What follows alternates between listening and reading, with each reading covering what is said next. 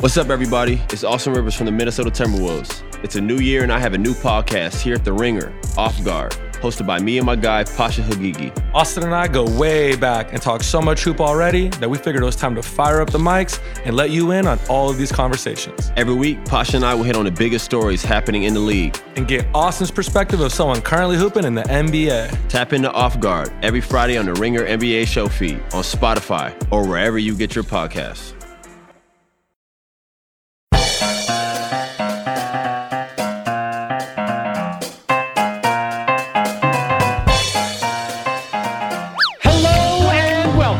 Trial by Content. It's the podcast where we force our favorite pop culture to compete in the Coliseum of contentious opinion so we can all decide what wins.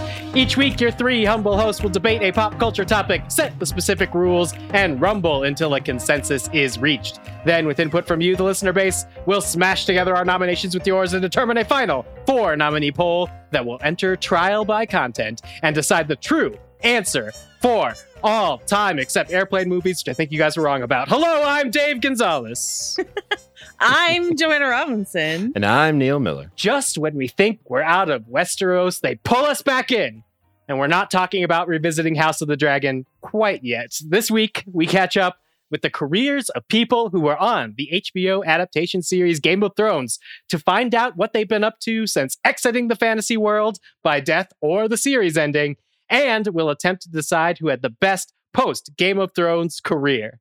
But first, last week I watched way too many movies taking place on an airplane for our best airplane movie debate to come in last place, right, Joanna? Tough, really tough.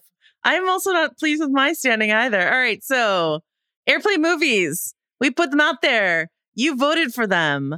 Um last like dead like dead like dead last. 2.6% of the vote. Dave Yeah. Gonzales with the executive decision. You're wrong. You're all wrong. Yeah, so dead he's like Uh. a plant growing against a wall at this point. Yeah, there's like- that's how dead. Over 96% of the people are wrong. Uh 19.1% of the votes uh f- for me, Joanna, Air Force 1. I was I got really used to winning, so third place hurts a little, but that's okay. oh no, what, a, Um, what a problem to have. 31.6% of the vote. Put the bunny back in the box. It's Con Air for Neil in second Yeah. place. Pretty solid showing for the action crew. Yeah, but number one, like from the jump, it never wavered. And a pretty strong lead all along. 46.6% of the vote goes to our listener submission of airplane exclamation mark. So Proof that there you go. sometimes the best name for the movie is just the thing that the movie The is. thing. Good, So good news for plane. Well, yeah, we've solved it for Gerard Butler. good news for snakes on a plane. Uh, and I, I just like every week I love the people who were, I mean, I, I'm not mad about it, but I love the people who respond to the Twitter poll being like, we're snakes on a plane. I'm like, we talked about it at, At length. length. If you want to listen to the podcast as well as read the poll on Twitter, you can do that. There are so Um, many Passenger 57 fans. I was unaware that people, well, what I learned is people feel like that movie, they feel as like that movie is the best airplane movie the way I feel Executive Decision is the best airplane movie, where like they're both kind of dumb, blown out action movies. But uh, they people really like it when you kick a bad guy out of the airlock at 30,000 feet. I feel like if you had picked Passenger 57 over Executive Decision, you would have at least displaced me. Sure. Mm. But I don't think you would were going to split a catch lot Neil. of the Con Air vote, though. yeah. This Yeah. is the problem with going what with what you think is right instead of what you think is going to win, which is uh, Mm. always a difficult divide for your three humble hosts. Let's see what we do this week. Hey. Um, all right. So this week we're talking about Game of Thrones alum. Why are we talking about Game of Thrones alum? Well, if you've been living under a mushroom covered rock, there is a new show on HBO Sunday night called The Last of Us that stars not one, but two Game of Thrones alums in the like lead, lead, lead, lead. This show is really just them roles. Bella Ramsey played little Lyanna Mormont, and Peter Pascal, who played pansexual prince Oberyn Martell, um, are Joel and Ellie in The Last of Us. So that's one hook. But then also, hooks always like to sort of present themselves out of the blue, out of the sky blue, blue sky. Uh, Mandalorian season three final trailer came out also this week, starring uh, Pedro Pascal. so um, in a Pe- uh, Pedro Pascal gruffly, stoically defends a young, defenseless thing. That's the uh, that's the era we're they in. have trouble communicating for whatever Mm. reason. Yeah. yeah, even if they technically speak the same language. Um, so that's what we're going to talk about today. Uh, before we get into sort of our debate and some other thro- more throne centric things, um, let's just start with The Last of Us. I actually haven't, as of recording this podcast, I have not yet recorded my podcast about The Last of Us. I don't think you guys have either. So we get to have a fresh little Last of Us discussion. I think both of you guys have played the game. I haven't. So, like Neil, as the person who has been most vocal to me about having played the game, how do you feel like episode one stacks up to your gamer fandom? Oh, I mean, I thought it was great. Uh, extremely well executed. First episode, long, 80 minutes. it's a long premiere. Um, but I did, there are a couple things I like. One is uh, the show, I watched it late at night with all the lights off because no one else in my house wants to watch it because my description of the video game, I believe, was a little too much for the folks in my mm. household. and everyone's like, maybe not the show. So I watched it alone with my headphones on. And it's great to see the show embracing what I thought was probably one of the most successful elements of the game, which is sound design. Like there's like a lot of really great um, elements of creating atmosphere and terror with both silence and sharp sounds and raindrops. And I loved that that element of it. I also think, as someone who played the game, it's uh, obviously fun to watch the story. I know how the story goes, um, and it's fun to see the the variances of adaptation. It's also fun for me to be able to watch the show and know that in the show, there's no way that Joel and Ellie are going to have to die 25 times every time they encounter a mini boss. because I love Joel Miller. He's great. We have, we share the same last name. Uh, he's a grumpy grumpy man, but I've seen the video game character Joel die so many times because of a mistake that I made against a zombie, and I'm just I'm really loving that I can just watch the show and not have to worry about that part. Dave, how do you feel about uh, co-showrunner and creator of the game, uh, Neil Druckmann, uh, saying "Don't call it a zombie show"? Uh, Do you feel like it has all the hallmarks of a zombie show? Do you think he's being silly? How do you feel about that? No, I'm fine with that because I think, uh, well, definitely with this first episode, uh, the zombies are sort of secondary after our um, opening sequence, and then it becomes much more a Station Eleven ish uh, post apocalypse uh, through gen- generic disease. Uh, and the problems on this show are people, uh, like with a lot of different post apocalypse shows. So, at least from what we've seen so far, uh, it's not extremely a zombie show. That being said, we have learned at the end of the first episode that apparently Ellie has some sort of immunity, and she definitely has a uh, bite mark on her. So I imagine we're going to have to go through some more zombie stuff before we get out on the other side to our uh, character piece.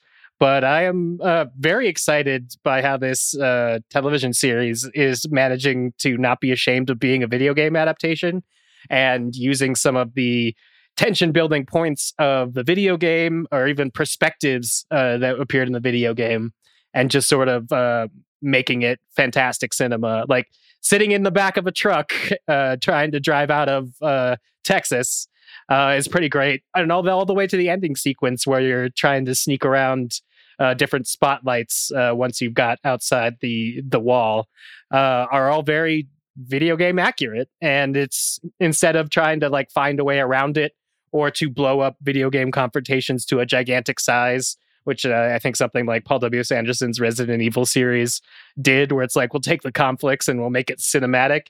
Uh, this one manages to stay much closer uh, to the game. So I'm hoping that uh, maintains because although I did not play The Last of Us, I did watch an en- Okay. I, I watched an entire playthrough of The Last of Us because when it came out, people were like, "This game's so cinematic, the narrative's great. Don't let anyone tell you the ending."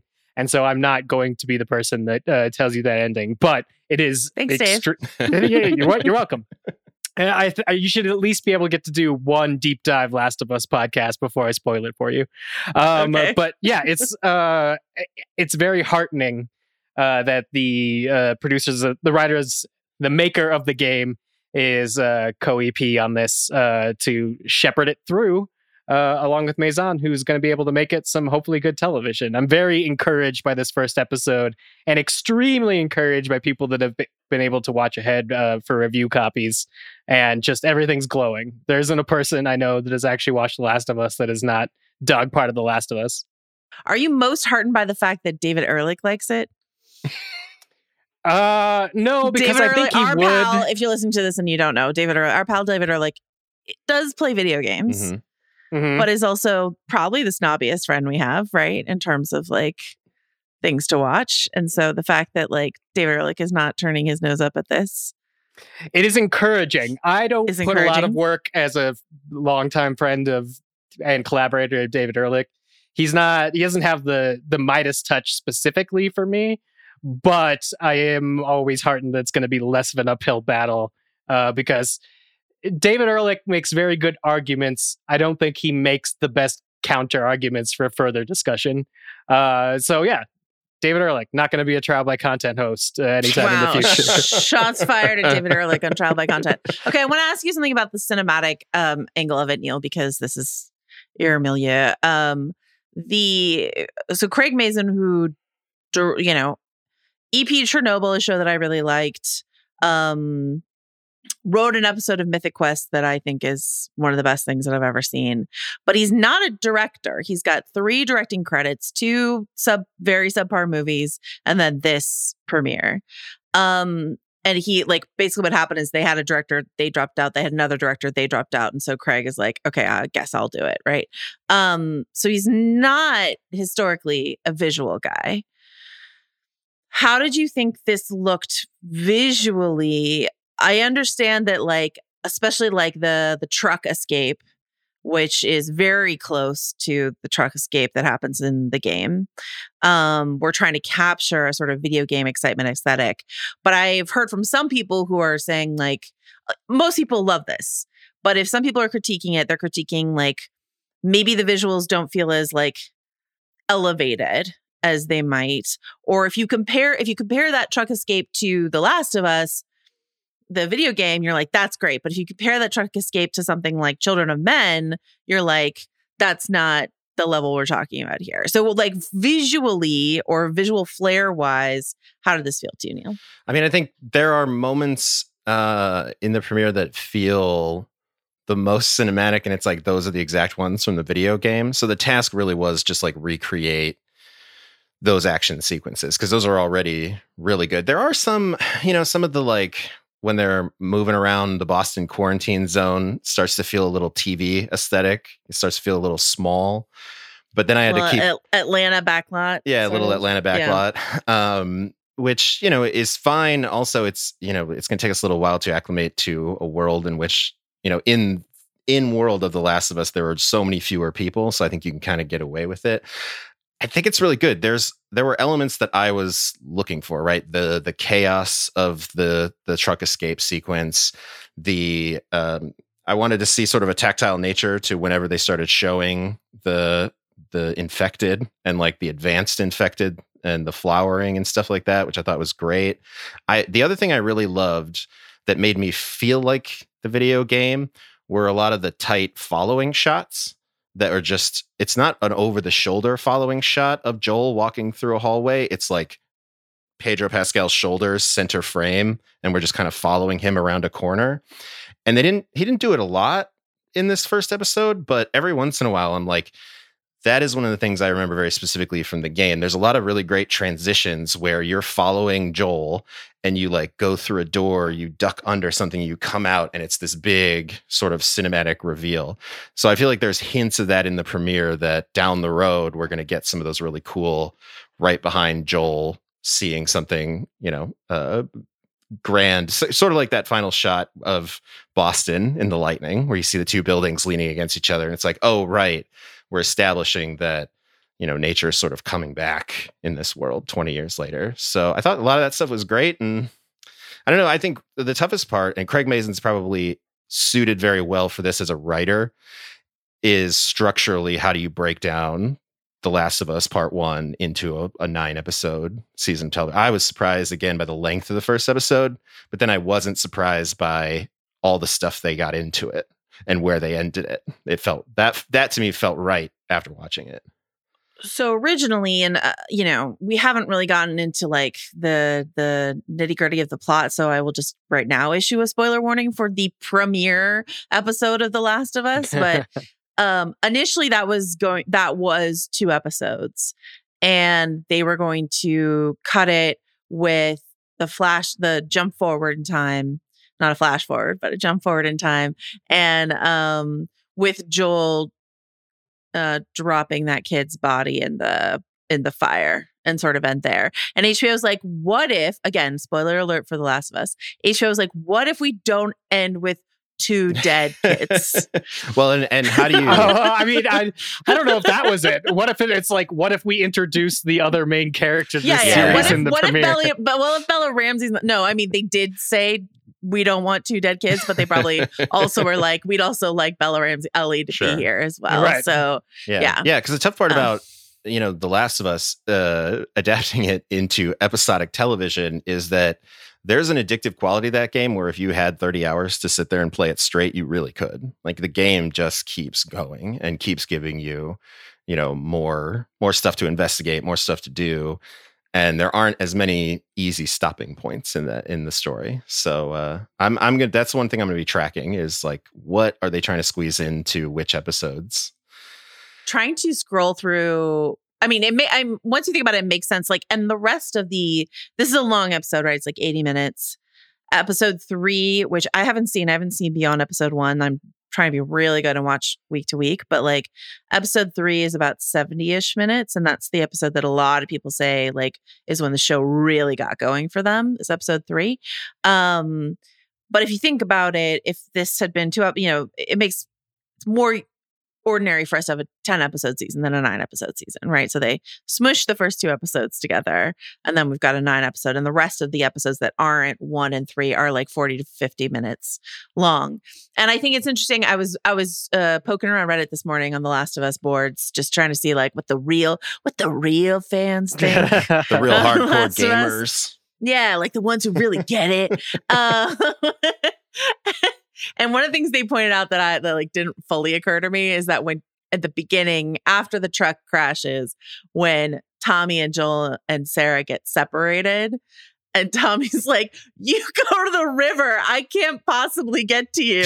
And we're all looking at it. We're like, "I think you could, though. I think I like the truck's on fire. I still think you could get to them, but like it's one of those sort of slightly forced video game esque separations of like, you know, I'll meet you up at the river. Can't sort have of too many NPCs moments. with you at any one point. Yeah. Right. What you have to remember though is that Joel and Tommy, especially at that point, they're just they're dumbasses. So it never They're surprises me that Tommy can't figure it out. They're just guys doing things. They got Sarah to take care of them, Sure. and that's that's what's going on. And then they don't. They okay, just work too um, hard. Dave, yeah. What if I told you that a hitherto slightly unknown, deep and abiding and elemental and primal fear of mushrooms has been awoken in me? And I literally, while I was watching the screener for episode one, grasped my own hand to the point of like, cr- like crushing it. I was like so stressed out by the what they're calling mouth tendrils. Mhm. Um, Dave, how do you feel about the fungus aspect of The Last of Us? I uh, think it's really smart. It's not uh, spore based like it was in the game. So there's a new uh, angle to look at. Uh, this one's much more visual, specifically at the beginning when grandma is pulling away from someone she's snacking on. You see the uh, infected mushroom tendrils uh, snap off and go into the mom. So when you're being bit, it's not like a zombie saliva or anything like that. It is literally putting an organism inside So of you and we also got that uh, non-video game sequence with that intro uh, 1968 interview to sort That of was set. actually my favorite part of the premiere was the uh, 1960s intro. Go yeah, it sets it sets the uh, the stakes. Uh, and then also, uh, it sort of yada yadas over why COVID isn't happening, uh, isn't happening, and why it's not as uh, as as dangerous to us as if these uh, fungi were to uh, become basically zombie fungi. But Uh, a lot of really cool information there about how uh, once it's infected inside of you, it just slowly starts eating you. So maybe we got to be looking at appetite uh, for future infectees. Um, and then sort of how uh, also with that um, grandmother, uh, she was wheelchair bound, and we didn't necessarily know why. But then she is very spry once she is infected. So we were learning some rules about this uh, smart fungus. But if you are interested in uh, more horror fungus, I think it's like episode two. Oh, I'm not. Okay, go ahead. episode two of uh, NBC's Hannibal has a killer that is putting bodies in Mm, I a remember fungus patch uh, But because that he was thinks different. That was different because they're dead, and then the like mushrooms And are growing. I saw that episode. right. It's not like a fungus is coming for you. Have you ever had? you ever have a had, like, parasite uh, problem then, and less than like a fungus problem, like ringworm But and stuff. That's probably well, yeah. but like, why not both? Because like, uh, this is not. I just find the concept of spores really upsetting. I know we're not dealing on, with spore based spread in this show, Mm-hmm. but spores really freak me out. But like, have you ever uh, had a fern in your house, like a fern that you've cared for? Oh no. Oftentimes, ferns will put out these like tendrils where they will try to like reach for things and like they will shoot little grabby tendrils into like if you have another plant next to it, they will shoot a tendril out and try to like get into that plant's dirt. It's upsetting. That's what I'm saying. Like plants are creepy sometimes and mushrooms especially. So I decided through the run of The Last of Us, I'm going to exert my dominance over mushrooms by eating as thank you, Carlos agrees with me. Um, by eating as many mushroom dishes as I possibly can to I just like sort that. of like show Oh. that I'm boss. yeah, no, I mean? like that angle on it. You conquer the thing that Yeah. you know. I it's much better than something like uh, once I figured out that octopi were smart, I stopped eating like octopus. You just have to do the opposite.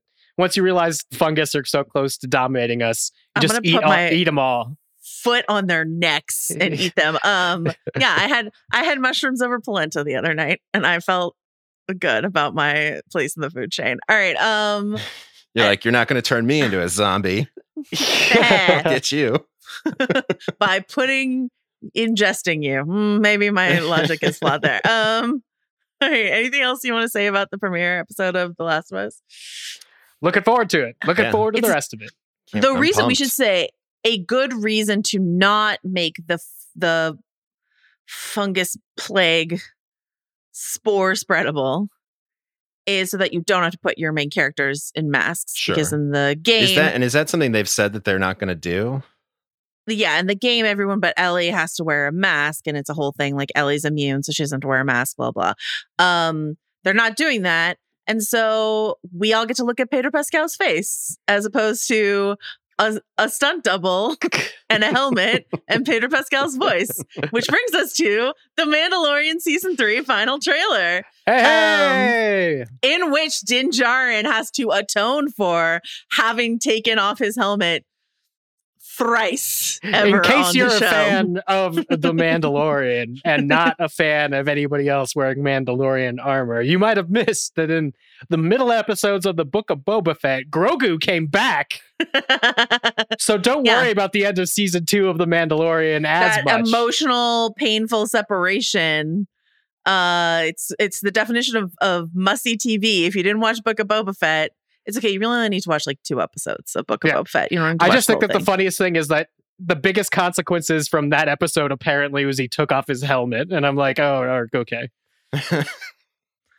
But then he got in trouble with the armor, and I don't, I wouldn't want to piss off the armor. Yes, religious But again, trouble. all of all of that happened in a show called Book of Boba Fett.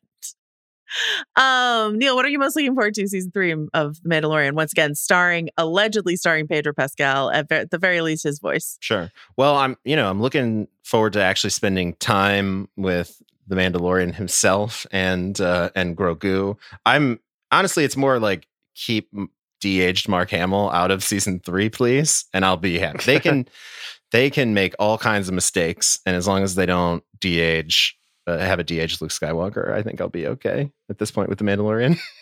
Uh, Dave, you want to tell the folks what you think is the most important part of the Mandalorian season three final trailer?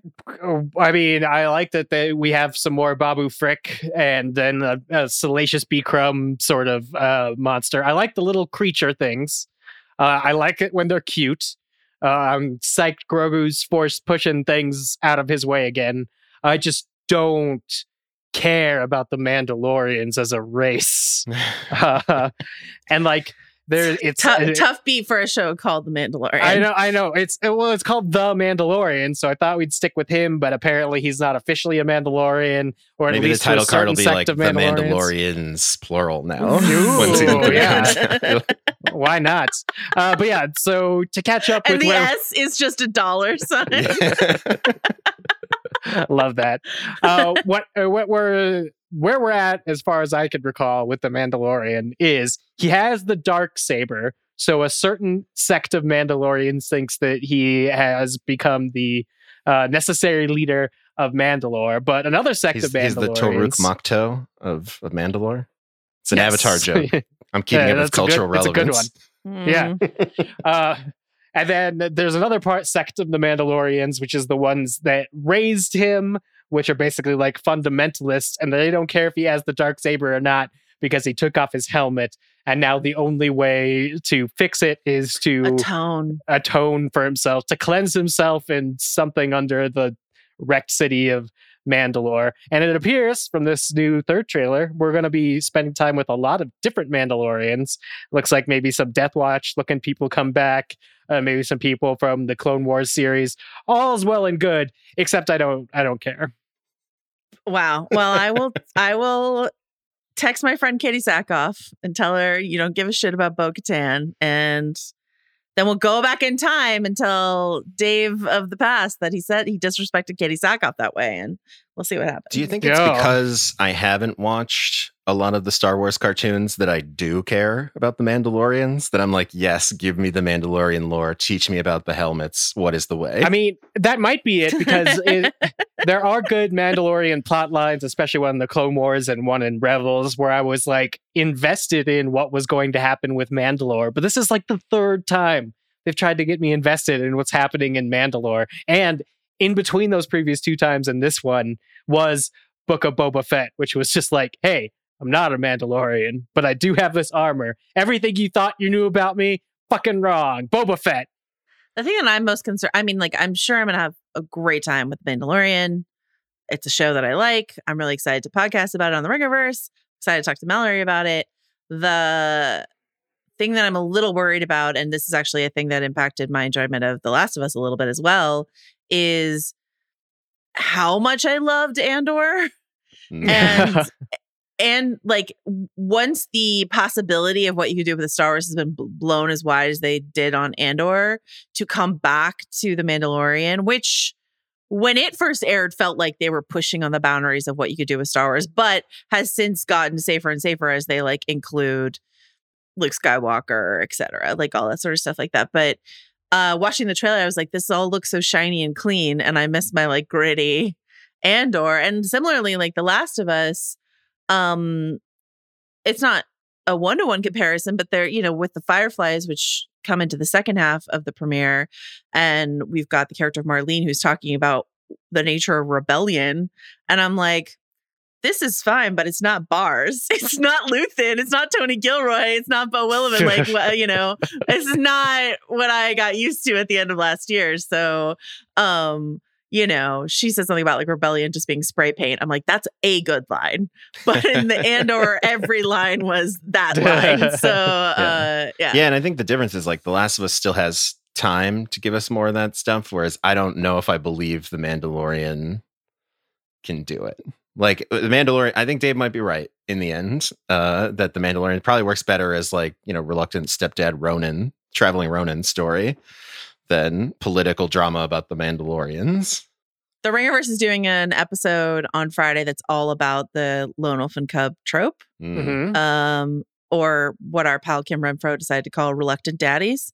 Um, so you know, if you're listening to this and you don't listen to the Ringerverse, I really, I that's gonna be a really fun episode on Friday. I suggest that you tune in. That is for uh, that. honestly a huge impact of the recent you know probably decade of video games, uh, the rise of dadcore, which is like stuff stuff about dads and reluctant dads and father figures that have to protect little things, children, Grogu's, whatever you got.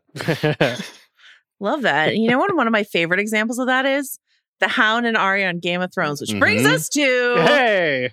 what we're doing today. Neil, take it away. Yeah, we're we're gonna be deciding who has had the best post Game of Thrones career. Uh, let's say so far, because most of these people uh, are still with us and actively working and doing their thing.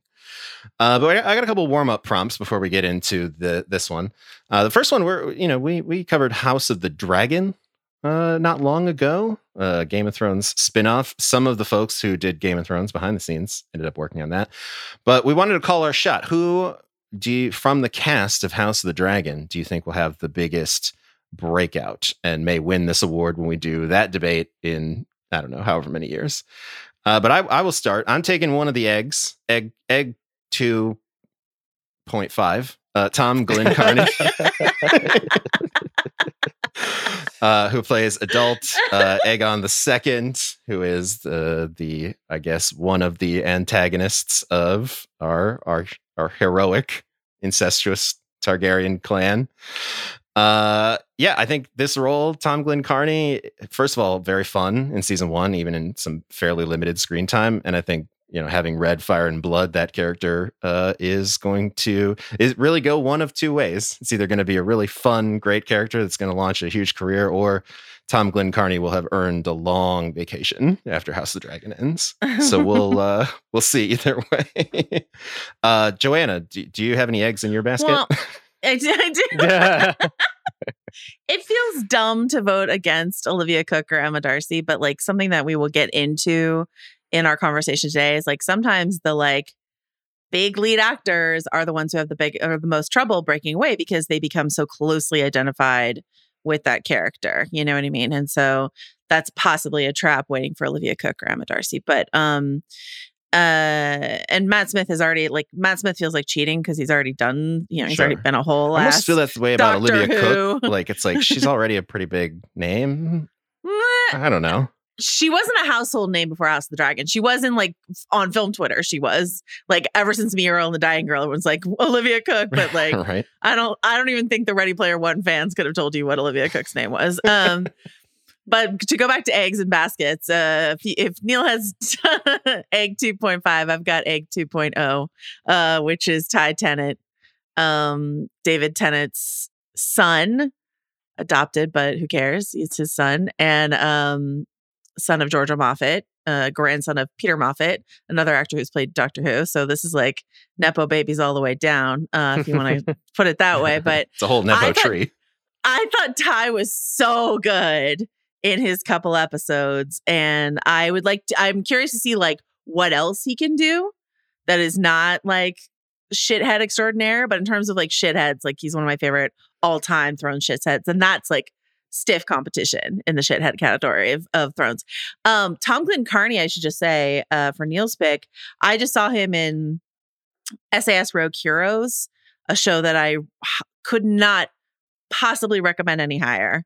Um, just incredible, incredible show, which also features another Thrones alum that we're going to talk about in a second. But Tom Glynn-Carney does something so different from Egg 2.5. He's like fun and like charming and loose and like rambunctious. So like it really like his range is already quite apparent. I love Um, that for him. Good old Egg 2.5. Dave. Dave, this is Dave. This is a sausage fest. Do you have anything to add to this? Uh, I do. Uh, yeah, the top two female leads uh, who are embroiled in a conflict that will take several more seasons of House of the Dragon. You're right; it's risky to bet on them. I think, but I'm going to take uh, a younger version of Amelia Cooke as Emily Carey, who uh, is was fantastic as a young Alicent. Uh, really, I think, also managed the uh, social and media reaction uh, to the world, uh, deciding if her character was inherently evil or not. Um, uh, I think that she has a future ahead of her. Should she transition into either more TV or to film, uh, that hopefully will open up uh, after being Queen Alicent. But uh, unlike a lot of the younger stars on Game of Thrones, House of the Dragon has cut a lot of its younger stars loose to fly and not be held down uh, or chomped by uh, Vhagar while they're trying to take off. Little baby Luke.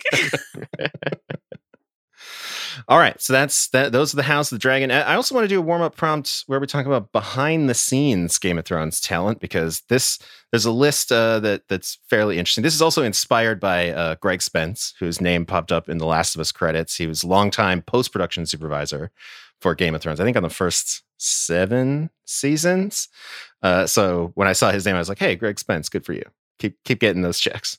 Um, and uh, so yeah, the question is, which behind the scenes talent do you think? I will I will start with someone who directed one of my favorite movies of last year, which is Mark Mylod, who has directed a bunch of episodes of Succession, uh, to to much success and joy, uh, and then uh, directed The Menu last year.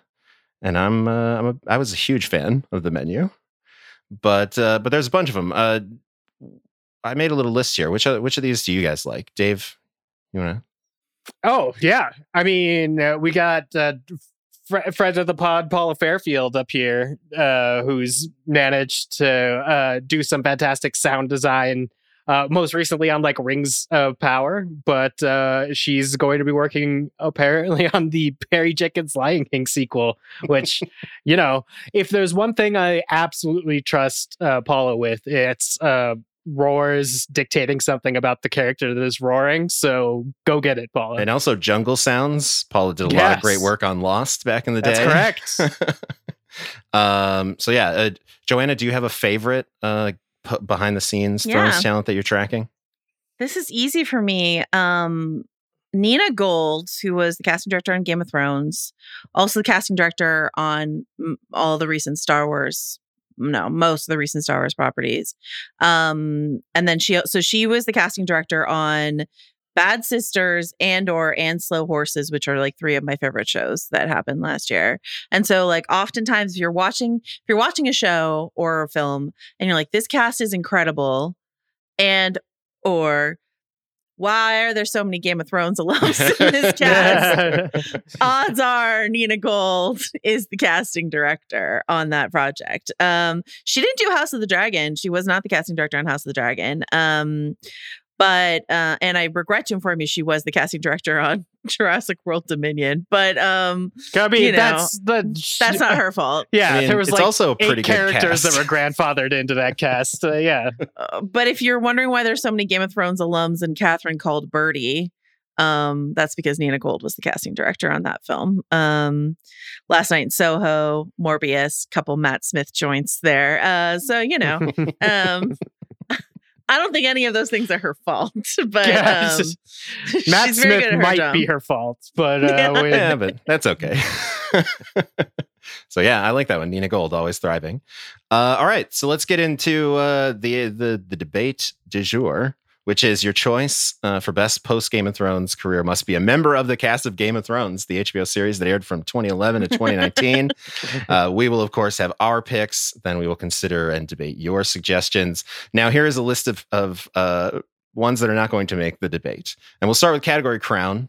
Uh, Bella Ramsey, who we we we're giving the crown because uh, you know, she's still in the burgeoning breakout of her career, right? She did Catherine Called Birdie, but also is doing quite a lot with very little screen time on Thrones, right? Lyanna Mormont showed up, was awesome, and then went away and came back uh, right there at the very end to be awesome again. So, uh, and then die. yeah, and then you know, but uh, she made it uh, most of the way, and uh, yeah, we're looking forward to seeing what she does with with Ellie. So uh, that's that's our category crown for the week, Bella Ramsey. We love to see it. Um, I actually have a tie for my category clown.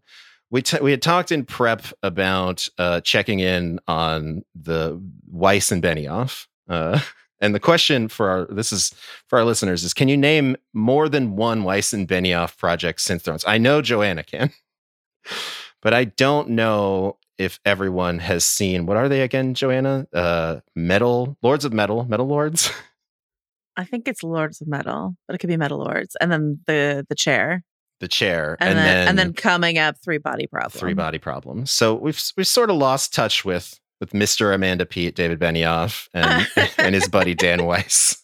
The the chair wasn't bad. It just like sort of was. Do you know what I mean? Like Sandra Oh is great. It it was. It was like a I lot of the Netflix shows that are like pretty good, and then they're sort of in and out of our system culturally. Yeah, uh, I'm not holding on to anything from the chair. Um, the uh Lords of Metal, Metal Lords, I don't know, was not good. um, I resisted it for some. DB Weiss is a huge like metal fan.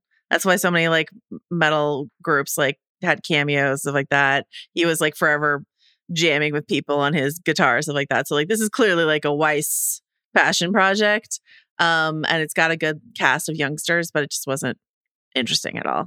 And like it was one of those things that Netflix, like every time I logged at Netflix, they're like, "We really think you like this," and I was like, "I do like a coming of age film. Like you can almost always get me on that Netflix, but there's a reason I'm not watching this one." Finally, I was like, "Fine, I will watch it." And then I was like, "It wasn't. It wasn't great." Um, but anyway, we'll see what they do with Three Body Problem. A lot of people are very excited about that.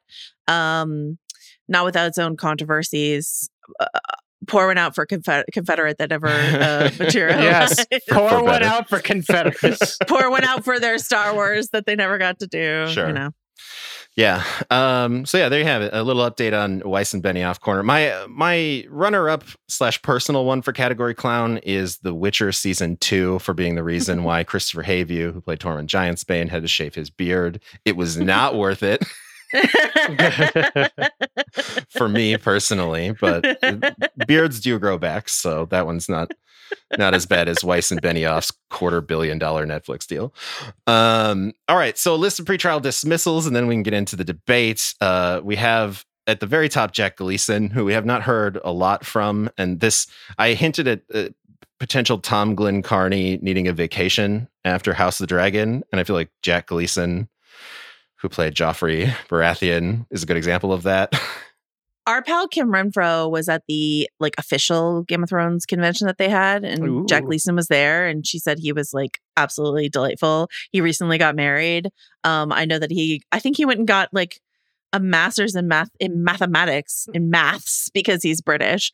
Um, I think that's what Jack Gleeson did, and he was also doing like puppetry theater immediately post Thrones. Like it was cool. Like Jack Gleeson wasn't like put me in a Star Wars or a Marvel movie. He's like, I'm gonna go live my life. Be Jack Gleeson, and is by all accounts so nice. Yeah, which really really has him in winning for being the winner. Uh, although I think if the winner of this debate is best post Game of Thrones career, the people who just gave up, uh, I think that sets a weird, a weird precedent. but you know, potentially uh, that could be the reason yeah. why they win. You never know. Not not wrong. Uh, some other folks uh, we haven't heard too much. Alexander Siddig, who we just hope goes back to Star Trek. Uh, I do people even remember that he was on Game of Thrones, or have we memory hold all of Dorne? No, of course I I, rem- I get mad every time I think about how they wasted Alexander. Remember when she was like, "Men like you will Right. never rule Dorne again," and we were like, "Why are you? Why are you wasting an actor we're excited to be here and Mhm. like ruining a character we really liked?" I hate it. Yeah, and uh, speaking of characters who played character or act- actors who played characters in Dorne, we have Jessica Henwick, who is really fun in the background of Glass Onion and was in a Star War, but uh, the Gray Man was terrible. She's really good in the in the Matrix. I liked her in in in, in a not great Matrix movie. She's yeah. also pretty good in a pretty bad Iron Fist show. Uh, she's it's real mixed work with Jessica Henwick. She wants to bring that love her. character back, and you know it's not it's not out of the realm of possibility given the not multiverse you, Finn saga. Jones. Not you, Finn but- Not Jones. you, Finn Jones. Finn Jones also dismissed. um, and then Rose, Rosabelle Laurenti Sellers, who's in Willow, but uh, will will always uh, bring to mind her one famous line from Game of Thrones. You know the one. Uh, we also some some slightly more successful ones. Nathalie Emmanuel, who is in the Fast and Furious franchise and the Invitation. She deserves only nice things after the way Missandei got done dirty there at the end of Thrones. So only nice things for Nathalie Emmanuel. We have uh, Joseph Quinn, who I had to be reminded was in Game of Thrones, uh, who later went on to play Eddie Munson in Stranger Things after playing a Winterfell guard. We got John Bradley. he figured out that the moon is a hollow megastructure in Moonfall last Mhm. year. That's where Regan gets you. Friends, he was right. Um, so Jo- John Bradley continued doing Roland Emmerich films. Um, we have Maisie Williams, who has not done a lot of uh, acting, but a lot of business, opening a lot of businesses, and has her own movie podcast, which you know we have to respect as podcast, Which I learned about this morning and Yeah, will be listening to. We gotta gotta try that one out. uh, and then we mentioned uh, Game of Thrones folks ending up in Star Wars thanks to Nina Gold. Thomas Brodie-Sangster is another good one. Jojen Reed, he was uh, in the background of one of those Star Wars. He was also in the Queen's Gambit. Been doing pretty well, um, but you know, also chilling. I I would be chilling if I had Game of Thrones residual checks. If if we're being honest here. Um, and then we have this last one. Oh no, wait, we have two more. Alfie Allen, who Joanna, you already talked to us about the SAS Rogue here. He's also in this. But yeah, what's really important about Alfie Allen and SAS Rogue Heroes is that he has a jaunty mustache. it's great. Hell yeah. it's phenomenal. He's really good. That show is so good. Please watch it. Yep. Uh, and then our final, this is a sort of subcategory of dismissals that is Peter Dinklage, Lena Headey, and Kit Harington and Emilia Clarke, who have done some stuff, right? I mean, Peter Dinklage very famously uh, is in Marvel stuff. Not as much as we would have expected them to have done. Yeah, exactly. I mean, uh, for for Dinklage, I feel like he actually does work fairly slowly. Like in his, even before Thrones, he was sort of choosy about his stuff. He would only do like you know maybe a movie every year or two. Well, I mean, the question is like, how choosy is Peter Dinklage, and how limited are the roles that Hollywood is offering Peter Dinklage? In 2004, before I was uh, when I was on my way to college at NYU to be a screenwriting major, I was friends with somebody who is now governor of Colorado, but his name is Jared Polis, and he was like, "If you are interested in um, screenwriting, you should take a look at this screenplay I'm trying to get produced." Uh, it is called The Dwarf, and we've attached an actor named Peter Dinklage. This is in 2004. I read an article to prepare for this debate. Peter Dinklage is still attached to The Dwarf. Wow. oh man. This is so like he, he I, I co-signed Neil Miller's. He works, but it t- sometimes it takes him a while. I mean, Cyrano was a thing. Mhm. Yeah. You know, he was good in that. Yeah, That was a thing that existed. Um, he's Thor in Love Avengers Thunder. Endgame. Sure. Yeah, he Te- keeps showing up in those. Thor movies. Oh, that's what he's going to be in. That I'm like, why? He's in the Transformers movie, and he's in the Hunger Games: The Ballad of Songbirds and Snakes. Ah, great! Some more franchise work. Peter Dinklage has finally reached his vacation home era. I love that for him. but uh, and and Lena Headey, we, we we noted as we were preparing, Lena Headey has done a ton of voice work. Um, she has done a couple of movies, but you know, I I do think that there was an an element for the folks that stayed till the end. Right, their characters had to get all the way to the end of season eight, where there had to be some burnout. Right, I mean, we've heard the stories about Emilia Clarke and how difficult shooting Game of Thrones was for her. So it's it's it's okay that she it did a couple of like Netflix holiday movies, and that's about it. Uh, That's not, no, her her holiday movie was a theatrical release. Thank you very much. it wasn't good, and it should have been a Netflix movie, but it wasn't a Netflix movie. Um, Kit Harington did go to like rehab, but I also saw him uh, on stage in London in True West, and he was actually quite good in that. Um, and then he was quite boring in The Eternals. So you know, Well, to be fair, that was all to set up some other movie that he's going to be in probably in the future. allegedly, Sure. allegedly. we'll see. If he doesn't get sucked back into the Game of Thrones universe too hard. Uh, right. I mean, Yeah. he he's possibly going to just be snowing it up. You know what I mean for the rest of his life. Emilia does not have that available to her. Uh, spoiler alert for the end of Game of Thrones: there will be no Daenerys spinoff. There is Lena Headey. Um, but Emilia uh, is going to be in Secret Invasion, so she could have a longer Marvel future if that works out better for her. Yeah, we all want the Black Knight to eventually get romantically involved with a Skrull in like three years. That's what people want. that is not what I want. Honestly, they'd be better off just being like, haha, Daenerys is still alive. I want Kit to do more comedy. That's what he's good at. And I really hate I hate that he's been like doing these stoic roles when he's genuinely hilarious. Yeah. At least Kit, we do more comedy. bypassed action, right? That was what Pompeii or whatever Sure. it was. Pompeii solved that one for Kit Yeah. Which we Got we him can out of that. Uh, so yeah, so those are all the folks that are not going to make the debate for various reasons, which I think Dave is means it's time to start talking about the real options here.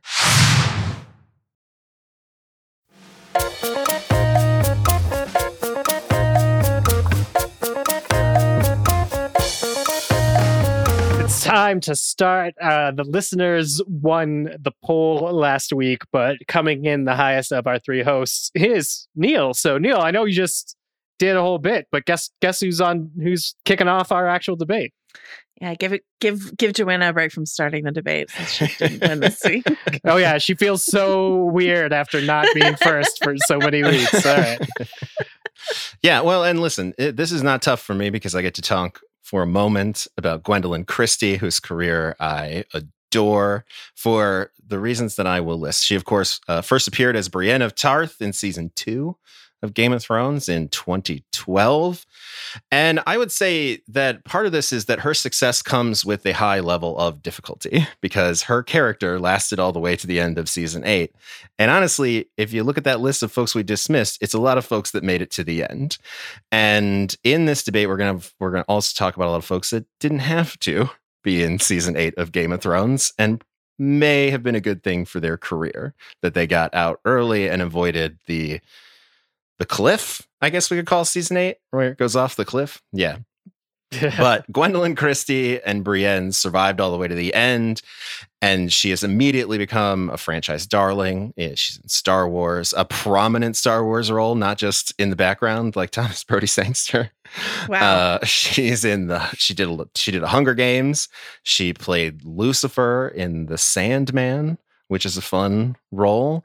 She was awesome in Wednesday. Uh, she also makes incredible choices for indie projects. This is like the Robert Pattinson rule, where it's like, are you making really interesting indie choices? She's been in two Peter Strickland movies, In Fabric and Flux Gourmet, which are like really lush erotic thrillers uh, slash horror movies. And I love that. Uh, between her and Elizabeth Debicki, they are ushering in a great new era of letting women be tall on screen, which I think is very important for us culturally. And uh, shout out to listener Matthew who wrote in with the with Gwendoline, who also noted that she was in Jane Campion's Top of the Lake. She was in the Personal History of David Copperfield, and she was uh, in in Midsummer Night's Dream, or she's about to be at the National Theater. I don't know. I'm not a big She theater. was. She was. Yeah. That was a, that was a couple years ago. She played Titania, Queen of the Fairies. yeah. So I love it when she gets cast as a queen.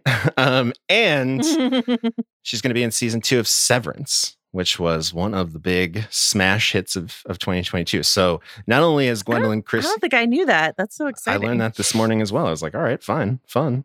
Um, so yeah, not only is she having a great career, but much more to come from Gwendoline Christie. And she is my pick. hmm I love that, and she bypassed uh, Rise of Skywalker in her Star Wars um, career, which is smart. Yeah, I mean, she's another one that went to Star Wars and they put a helmet on her, but I still think it worked out pretty well for for, for Gwendoline Christie in Star Wars. You got a Game of Thrones character, put a shiny helmet on them. It'll be great. It'll be much better than Kira. Oh, all right. Sorry. Uh, Joanna, since you beat Executive Decision, which had a ridiculously low showing, you get to go next. um, well, it felt silly to have this debate and not talk about the man who brought us here today, one Mr. Pedro Pascal, uh, who was a you know a, a darling of this podcast for years and years and years, even when he was out there in the hinterlands, not like doing much. Um, he did do Narcos, which is a show that people watched, but I didn't watch, so it felt like he wasn't doing anything for a little while. Um, and then he was making some poor franchise decisions, like showing up in a Kingsman sequel. Uh, Oh, that he was kind of great. fun in that one. Not a good movie, was- but he was fun. Yeah, he had, he had whips. He was doing lasso tricks. Yeah, yeah, yeah. Uh, oh, yeah, pretty great. tricks. Um, and uh, but like short lived and and not as good as I wanted it to be. And then uh, Wonder Woman 1984. Let's just let's just put those aside. And focus instead on the fact that he will have two simultaneously airing massive shows come March 1st when The Mandalorian premieres. Mandalorian and Last of Us like running at the same time. Huge. He was also just absolutely freaking incredible in the unbearable weight of massive talent opposite Nicolas Cage last year. He was so good in that. I don't want to talk about the bubble, so we won't. I mean, Um, you should mention that he was in the bubble. He was in the bubble. Sure. A lot of people made that talk about mistake. it. but I mean, you know, Pedro, like we're gonna talk about other people holding down franchises and and they are worth considering. But I don't know. Pedro's just rising up the ranks. Plus, any interview he does, plus any interview he does with Oscar Isaac, bonus, double double space daddy. I mean it's just it's a it's a great time to be a pedro pascal fan. So i remember when pedro pascal was cast as oberyn martell and like those of us who read the books like knew oberyn was going to be like kind of a big deal. So before that season started i started following him on twitter. And at that time I had more followers on Twitter than Pedro Pascal.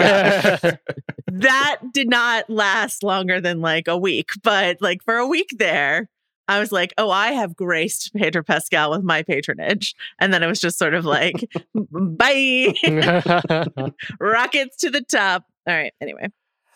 Uh, I wish I could have uh, gotten on my choice uh, earlier, but I was not somebody that watched uh, Stargate Atlantis, uh, nor the reboot movie, Nor uh, Baywatch.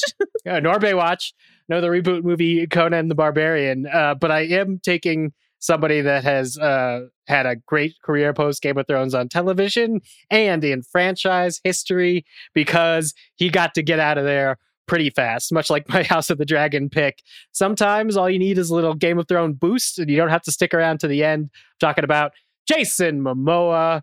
He is Aquaman. Just movie wise, that's what we're really looking at in terms of his post career, but he's made the most of it. Not only was he in uh, Batman v Superman, uh, the first Justice League, or the first cut of Justice League, uh, Aquaman, the Lego movie 2, the second part where he also plays Aquaman. He was in Zack Snyder's Justice League, the second cut of Justice League, as Aquaman, and has Aquaman the Lost Kingdom in the can, outlasting most of the Snyderverse. Uh, he was also got a co-story writer uh, credit on Aquaman and the Lost Kingdom. So he Oh. is that was a hell of a meeting.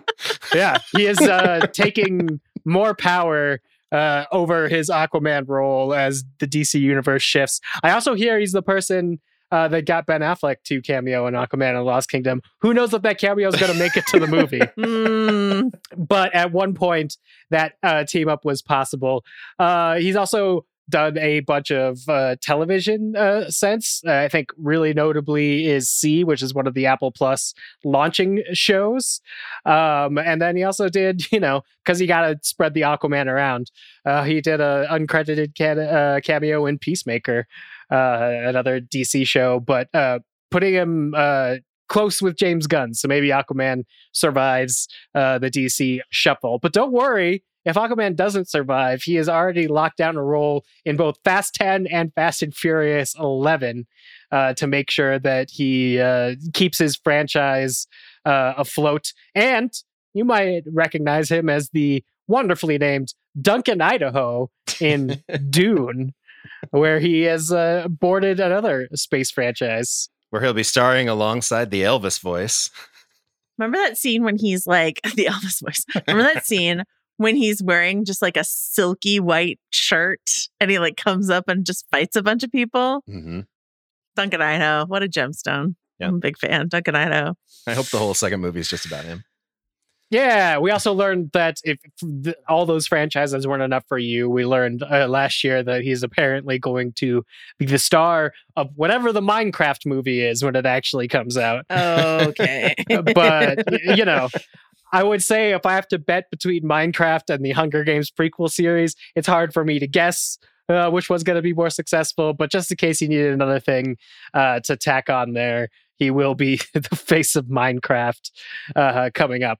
But I also think he's just been uh, like a excellent dude who has been a good, you know, talk show guest. He's been uh, working with different charities about the recyclability of aluminum to phase out uh, like uh, plastic bottles.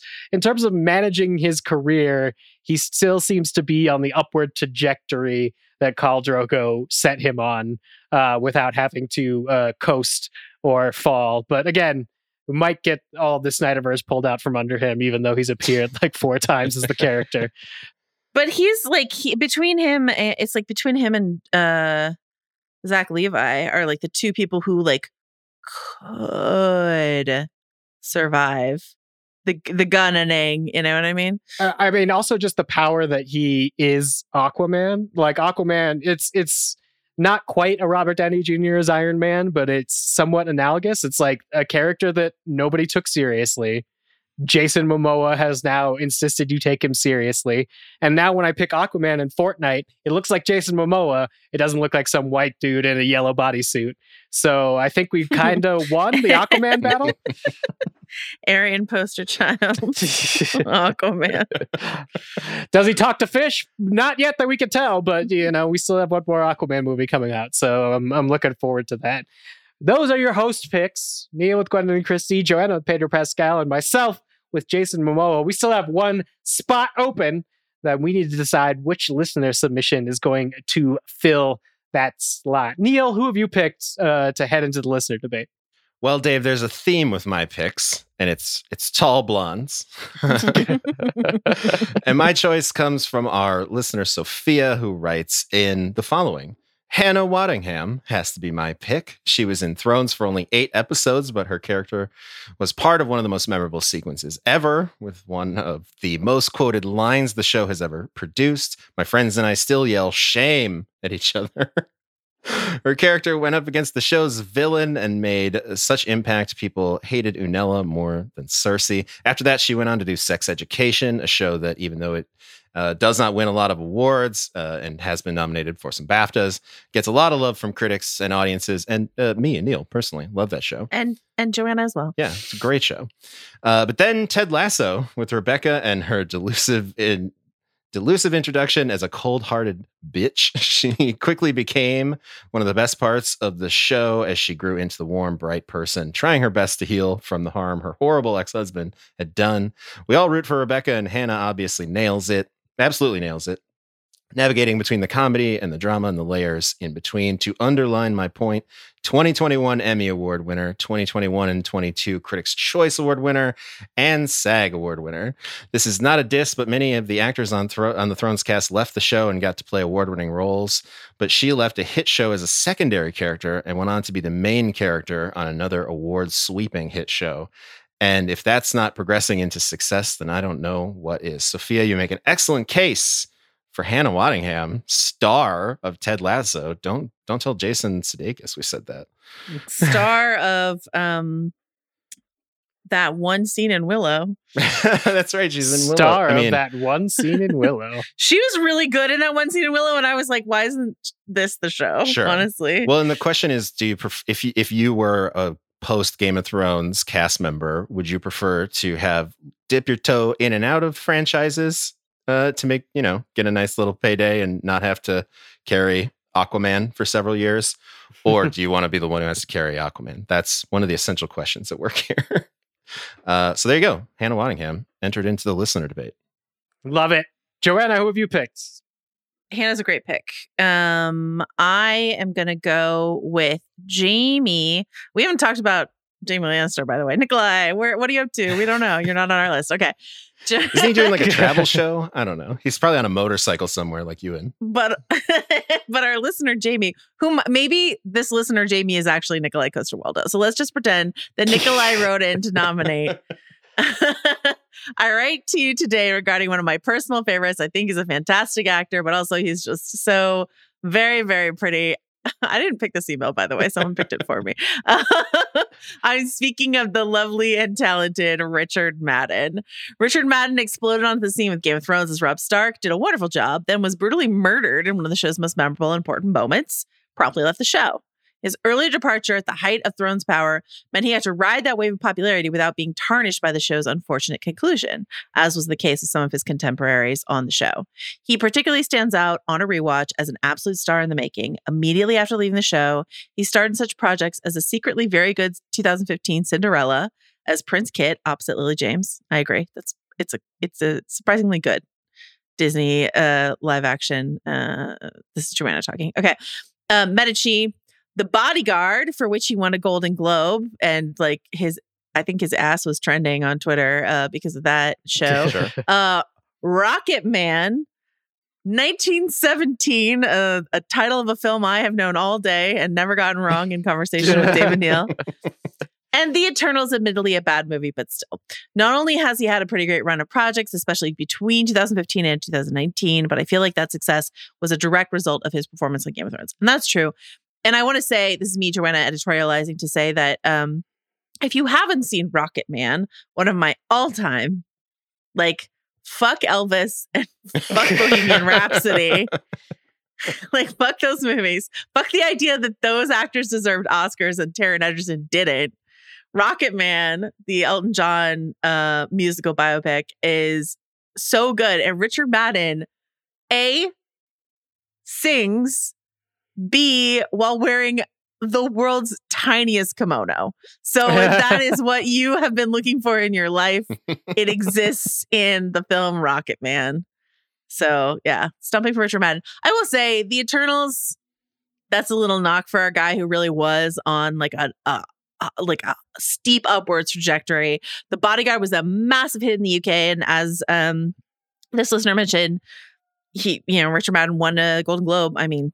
Hollywood Foreign Press Association. What does that mean? But like, you know, he won a Golden Globe. I'm not going to take that away from him. And then, yeah, and then he did the Eternals, and that was really supposed to be something for him. But I will say, yes, Richard Madden's success has a lot to do with Game of Thrones, obviously, but it also has to do with whoever it was that told him to let his natural gray streak just grow out and also to start blow drying his hair up. When he started doing that, the power hair, everything changed for my guy, Sure, Madden. So, Sure. He he entered a, a zone that might be like pre Space Daddy zone. Yes. So like th- Yes. there's a Proto Space Daddy, Daddy. role for R- Richard Madden somewhere. I think when they do the Kanjiklub spinoff from The Force Awakens, it's like tell that to Kanjiklub. It's good. They're going to recast that guy as Richard Madden, and uh, it's going to be great. I love that for him. Dave, who are you picking? Uh, I'm going with listener Jordan, who uh, did something that we do a lot on the show, which is sort of ignored the rules. Here we go. I come with you today with a submission for who had the best career post Thrones debate, but with a slight amendment to the prompt. Sophie Turner is winning at life. She's had, yes, several, not- several notable roles since, including her work as Jean Grey in the X Men Apocalypse and Dark Phoenix. Side note: Were these good? Honestly, don't remember. that was jo- that was Jordan. Uh, I do remember they weren't. And in addition to cashing those sweet Fox X Men checks, she went ahead and married everyone's favorite heartthrob, Joe Jonas. Now, normally I'd bristle at chalking a talented woman's existence up to who she married, and I admit this isn't the most feminist take I've ever had. But hey, I love. Love and Sophie and Joe love breaking the internet uh, and each other. One would assume. Ooh, steamer! It cannot be overstated how Oh. much joy Saucy. Yeah.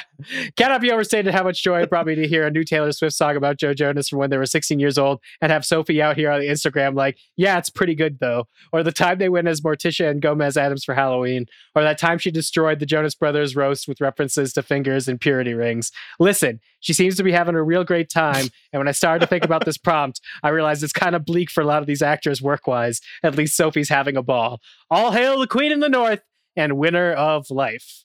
Sophie Turner. I completely agree with this. Like, I considered picking Sophie Turner a lot having to do with like her presence on social media. Like, she, when she cameos in a Joe Jonas TikTok, it's like, it's always i- incredible stuff. But also, I should say, I mean, she was good in The Staircase, an HBO series I watched all of.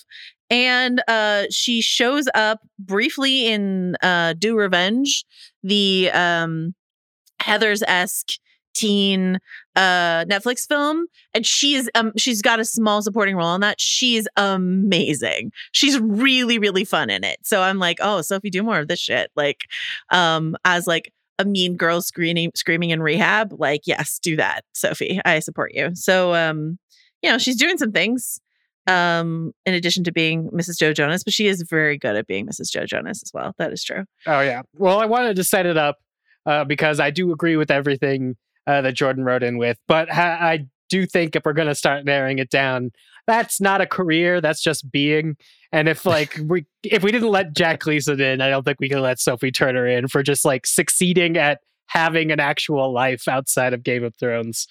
Uh, I think that that's a different prompt. So Jordan, love it, but I'm going to withdraw that from our possible listeners' position, which leaves us with Hannah Waddingham and Richard Madden. Two award winners. Listen, listen, were it not for the Eternals, I would stump harder for Richard Madden, but like that's a real setback for my guy. And he only has the weirdos at the Hollywood Foreign Press Association awarding him with things, whereas Hannah Waddingham has a whole shelf. So um, I think it should probably be Hannah. Mhm. I have no objection to that. I mean, Yeah. listen, I, I picked her for a reason. She's awesome. And, and maybe one of the highest batting averages in her post Thrones career, where it's like there aren't very many duds in, in Hannah Waddingham's IMDb list. Carlos also votes for Hannah. So that's it. It is unanimous. Our final poll is going to be Jason Momoa, Pedro Pascal, Gwendoline Christie, Hannah Waddingham, uh, dudes and tall blonde woman. I'm loving this poll. Nope. I hope I don't Can- can split the everybody tall win? blonde vote. yeah, there's gonna be a tall blonde split, and then like a uh, be be my be my daddy uh, split. Yeah, it's gonna be it's gonna be The, great. the other one is like, who's your favorite Instagram follow, Jason Momoa or Pedro Pascal? I don't think I could solve that one for anyone. It's. Jason. No, it's Jason. know. Pedro's good. He's really good on Insta. I think I think someone does Pedro Pascal's Insta, whereas I think Jason does his own Insta. Oh, That's what I think is true. Well, oh. I, I that would make me lean toward Jason. I res- I respect Yeah. hustling on your own. Well, you guys are going to get to decide the winner. Uh, I don't have a lot of faith in you after how you treated executive decision really dirty, but maybe you could make up for it this week. You could find our poll for the best post Game of Thrones career on theringer.com, at Ringer on Twitter, and in the Spotify app where you find trial by content. You choose the winner, and we will announce it next week where we will be debating an entirely different topic. And in February, we'll be kicking off our first trial royale. Neil, let people know how they can contribute to these episodes. Well, yeah, you uh, for next week we are discussing worst movie twist, which is a deliciously vague, wide open category that you can pick sort of any story twist you want from any movie. I've seen some really creative ones so far. Uh, so yeah, worst movie twist because M Night Shyamalan has some good stuff, has some new stuff coming out, and we're not sure if it's good yet. We'll find out. Um, I know. and then, as Dave mentioned, in February, we're beginning our trial royale. I always hate to disagree with a another and significantly more famous Neil, but The Last of Us is does have zombies. and uh, we will be debating the best zombie movie ever. It's going to be a multi-week affair. So submit your picks by January 31st to get uh, your picks into that debate.